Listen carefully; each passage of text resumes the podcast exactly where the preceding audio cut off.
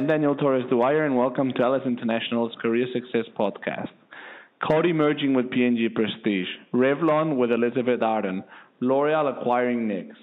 Beauty is one of the most dynamic industries out there today, clearly. To learn more about it, we have the pleasure to have Gianni Pieraccioni with us today. He's a board level executive that's worked with global companies like Revlon, Alitalia, J&J, and PepsiCo. And the reason why we have invited him today is to understand more about the beauty consumer, its distribution, and how it will evolve during the coming years. Hi, Gianni. Thanks for joining us today. How are you? Very good, Daniel. Thank you very much for uh, hosting me.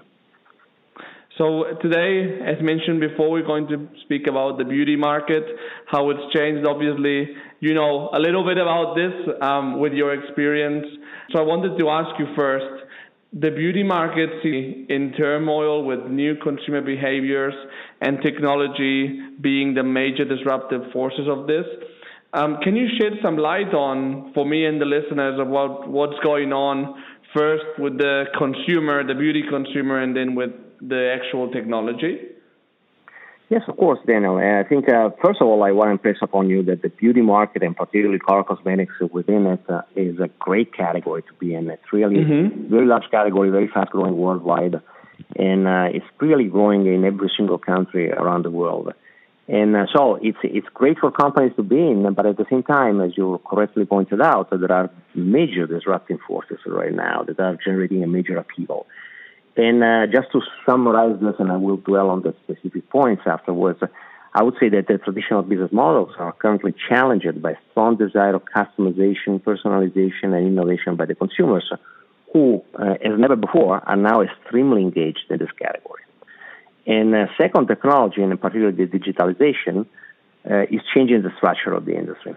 So let me stay on uh, on the consumer first. Uh, as usual, every, everything starts with the consumer, and uh, the, the color cosmetic consumer is uh, a very peculiar consumer because it's really a very active one.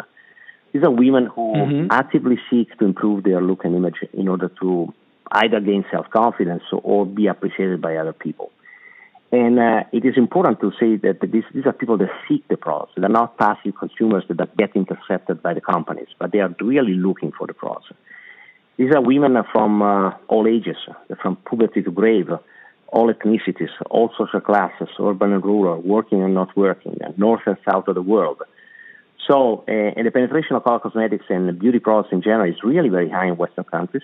It gets up to 81% for categories like eye products or 74% for lip ones. Mm-hmm.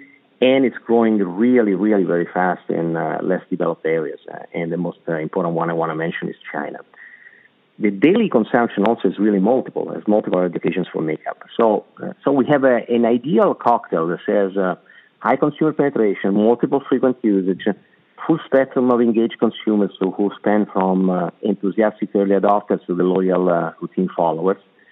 Everything looks perfect, and the reality it's not perfect. Why? Because uh, currently the market uh, is different from the market of the past. In the past, the market was mm-hmm. made up by baby boomers and Generation X yeah. These are people who loved brands, particularly uh, when they were chosen also by their friends, because there was a kind of sense of belonging to a group. Uh, cool brands made you cool. So uh, these were loyal to these brands, and they were very much, very much engaged with them in two modes: traditional TV or print advertising, and uh, purchases in brick and mortar stores. Today's consumers are completely different. These are millennials and Generation Z. Mm-hmm. These are people who either reject or do not know the brands of their mothers. They want different looks multiple times. After all, they are the selfie generation. And uh, these are people who really uh, are very much individualistic consumers. They do not like to use products uh, used by other people. They, they want uh, full customization and personalization. They, um, they look for brands they look uh, their loyalty to brands is rapidly decreasing. In fact, uh, uh, they seek products rather than uh, brands, and jump from uh, one innovation to another in uh, mm-hmm. in a perennial search for their own. Okay. And, if you think about this, this has dramatic implications for the industry. Yeah, because absolutely. First, first, there is a spasmodic effort to multiply innovation. So the old concept that the companies used to apply of fewer, bigger, better innovation doesn't apply anymore here and uh, this has consequences in terms of uh, missed economies of scale, shorter product life cycles, uh, higher returns and markdowns. Uh, and uh, unfortunately, the, the, successful companies are the ones that really need to abide to the to the to these new rules. And the new rules are basically spasmodic research for innovation. Second, uh, there is also a proliferation of new brands because if the consumers look for the next new thing and they are not really caring for traditional brands and iconic brands, there is space for uh, independent brands, the so-called indie brands. They are often mm-hmm. small, niche, and are much easier to develop and market uh, in today's world. And uh, here comes the um, the concept of um, uh, innovation as a disruptive uh, element. In fact, uh, these new brands are significantly eating market shares of the big brands, and uh, what is enabling them to be present in the marketplace is really technology. Mm-hmm. In fact, if you think about it, in the past, in order to be successful in uh, beauty or in color cosmetics, you needed to have big manufacturing plants. You need to have your own very expensive R&D. Mm-hmm. You need to have expensive traditional advertising. You need to have onerous distribution contracts with uh, the trade middlemen. So all things that today really you can uh, you can overcome because uh, today everybody can launch its own uh, color cosmetic brand from a manufacturing standpoint, for instance. Mm-hmm. There is uh, plenty of capacity available uh, in uh, in Asia, uh, in third-party plants in China, in Korea, okay. but also in the Western world. If you go to Italy or to the United States, there is really plenty of capacity. And you don't need R&D anymore. There are uh, third-party manufacturers that do it on your behalf and allow you to pick your innovation from their catalog, which is an ever-growing catalog. And if you think about advertising, uh, well, uh, with the social media, smartphones and iPads, uh, and uh, emergence of uh, internet bloggers and influencers, traditional advertising has become almost obsolete. Certainly not the primary marketing tool anymore.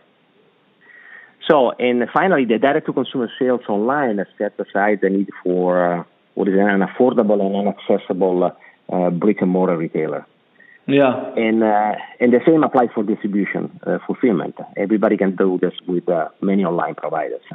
So you see, you see, there is a there is a major major disruption because all the um, entry barriers of this category have gone down.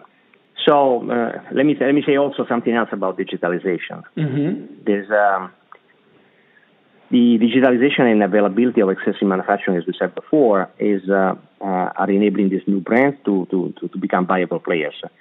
But digital is also changing the way consumers engage and uh, shop for beauty products. And this is a process which will uh, accelerate even more in the very moment in which in the Western world we're going to have the convergence between uh, uh, social media and uh, online shopping. Go to social media, you go to Instagram, you cannot buy a product. You need to do several steps in terms of clicks before buying the product. In China today, if you go to social media, you can buy the product. Oh wow! In fact, in China, 40%, more than 40% of the beauty market is purchased online. So it's really already the number one channel in uh, in the world. With all these changes, the consumer changing through technology as well, how do you see the distribution panorama transforming? Well, it is uh, dramatically changing uh, as well. You know that uh, everybody speaks about this uh, brick and mortar retail crisis yeah, as course. consumers go online. No, I believe that brick and mortars, yes, it is in crisis, but they, they have the possibility of uh, fighting back. In fact, there are some significant winners also between uh, brick and mortar retailers. Uh, those who offer also services like uh, Sephora, Ulta in the United States. Yeah. So there are some uh, some some retailers that are doing well, uh, and I think that if in the very moment brick and mortar retailers will understand that um, uh, not only they have to play online, but they also uh, have the possibility of uh, fighting against uh, online uh, on uh, different turfs. They will they will become successful again. And let me let me explain what I mean. They can offer convergence of channels. For instance, in the United States, there is a, cha- there is a chain called Ulta, which uh, offers uh, the total convergence of all channels. So you enter the store mm-hmm. and you have uh, um, mass market products, prestige products, professional products. And the reason why they can offer the three uh, products and basically overcome the idiosyncrasies of the channels, the exclusivities of the channels, is because they are offering also services in store. They offer um, skincare services, uh, makeup services, and uh, a full salon for hair color, hair care. So, by doing this, uh, they are basically creating a, an experience for the consumer in which the consumer is allowed to have access to every kind of product from, from every kind of channel in mm-hmm. one uh, uh, only place. Mm-hmm. Uh, the other point that the, the retailers should, should, do is really uh, capitalize on the possibility they have. They can give the full brand experience in terms of assortment and communication to uh, the consumers. Third, I think they, they can uh, also provide services in terms of learning, tutorial courses, all things that online we haven't seen very much developed, particularly on the sites that are selling today. And finally, the uh, retail retail space can become an entertainment space. So the more you make uh, events, the more you attract consumers to your store, the better. Mm-hmm. So these are the to me this is to me my, my, my personal recipe, but I think uh, I think many bright retailers are thinking about it, but I haven't seen the full recipe applied yet. Yeah, because it also depends if it's like a more specialized and focused store, like the examples that you were saying, like Sephora and Ulta, or something that's more like generalistic, like a Walmart or any other supermarket, where you have like a beauty category within the supermarket, right? That's right. You are, you are pointing this out very correctly. In those stores, uh, um, what is going on right now is that there is a, a spasmodic uh, effort to elevate uh, beauty, to elevate the uh, mm. section of beauty in terms of uh, look, merchandising, appearance, uh, so that consumers uh, don't find them uh, in really in a food store, but when they get into this section, they find themselves like they were in a specialist store. Mm-hmm. So we've talked a lot about the consumer, also the retailers transforming. How do you see the big beauty companies, which have experimented a big number of M&As, in the last few years. How do you see them reacting and planning the future? Okay, first of all, they are trying to adapt uh, fast to this new environment, and I think they were uh, caught a little bit off guard by the uh, phenomenon of the indie brands. And actually, they lost market share significantly to the indie brands in the marketplace. And probably in the future, they will never go back to the same level of market share they had before.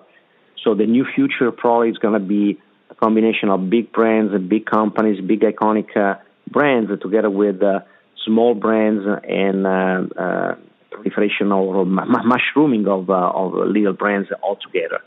Now, how are these big players uh, reacting? First of all, they are expanding innovation. So they are investing on creating more personal, more innovation, and uh, which means at the same time not only more new things, but also shorter timing to market mm-hmm. which uh, would make them a little bit more competitive uh, than before. And uh, second, they are creating uh, some more personalized experience uh, by using uh, technology and big data. And third, some of them are purchasing these indie brands. you see the experience of both L'Oreal and Estee Lauder. Mm-hmm. They have made significant acquisitions in this space of independent brands that have been very successful and they have taken them to a further level by leveraging their distribution capabilities and also their uh, marketing muscle. So uh, this is also a very, very successful strategy. Not all the companies are doing it, but the, the ones that have been doing it up to now have been pretty, pretty successful. And fourth, they, I think mm-hmm. they're trying to get uh, directly to the consumers much more than before. And uh, this uh, idea of getting directly to the consumer is is uh, encompasses many, many channels, and not only online, but also television sales. Also, new sales models like uh, subscriptions or uh, the distributor sales, which was uh, the old multi-pyramid uh, scheme, which which now is enabled by technology, by social media, by uh, uh, online. So you see some of these companies are trying to experiment in this space. For instance, let me mention Coty with the Younique brand. They call they purchased this brand, which is called Younique and this is a brand which is uh, sold uh, online on social media through a multi-pyramid scheme and through a, a, a, the so-called distributor sales. So you can be a consumer and at the same time you can be a, a distributor of the brand by yourself by building your own uh, little website on on the brand. So these are new experiments, and uh, the big companies are very much interested in this. Not all the companies have the, enjoy the same level of development in terms of responding to the challenges of the marketplace. Some of them are much more traditional. Some of them mm-hmm. are much more entrenched in defending their icon brands, the big old icon brands, and some others are much more uh, leaning towards uh, acquiring uh, indie brands, and some others are much more into experimenting new distribution uh, models. So I don't know who's going to win. I, but I tell you that there is a, there is a lot of uh, awareness of uh, the elements that are disrupting the marketplace right now, and uh, I'm sure 100% that uh, in the boardrooms of these big companies, uh, uh, there are lots of people working right now on how to solve the puzzle and how to react and how to redesign the future for their for their companies. No, I'm sure they are. I mean, clearly it is an industry which is transforming very quick. So thanks a lot, Gianni, for providing your insight. I think that our listeners won't be able to claim that they don't know anything about beauty after listening to this, I think. Thank you very much for giving me the opportunity of expressing some uh, thoughts on this market, which is really very interesting, very appealing. And as I said at the beginning of my on our conversation, it is very large, growing, and enjoying uh, a vibrancy that probably he never enjoyed in the past.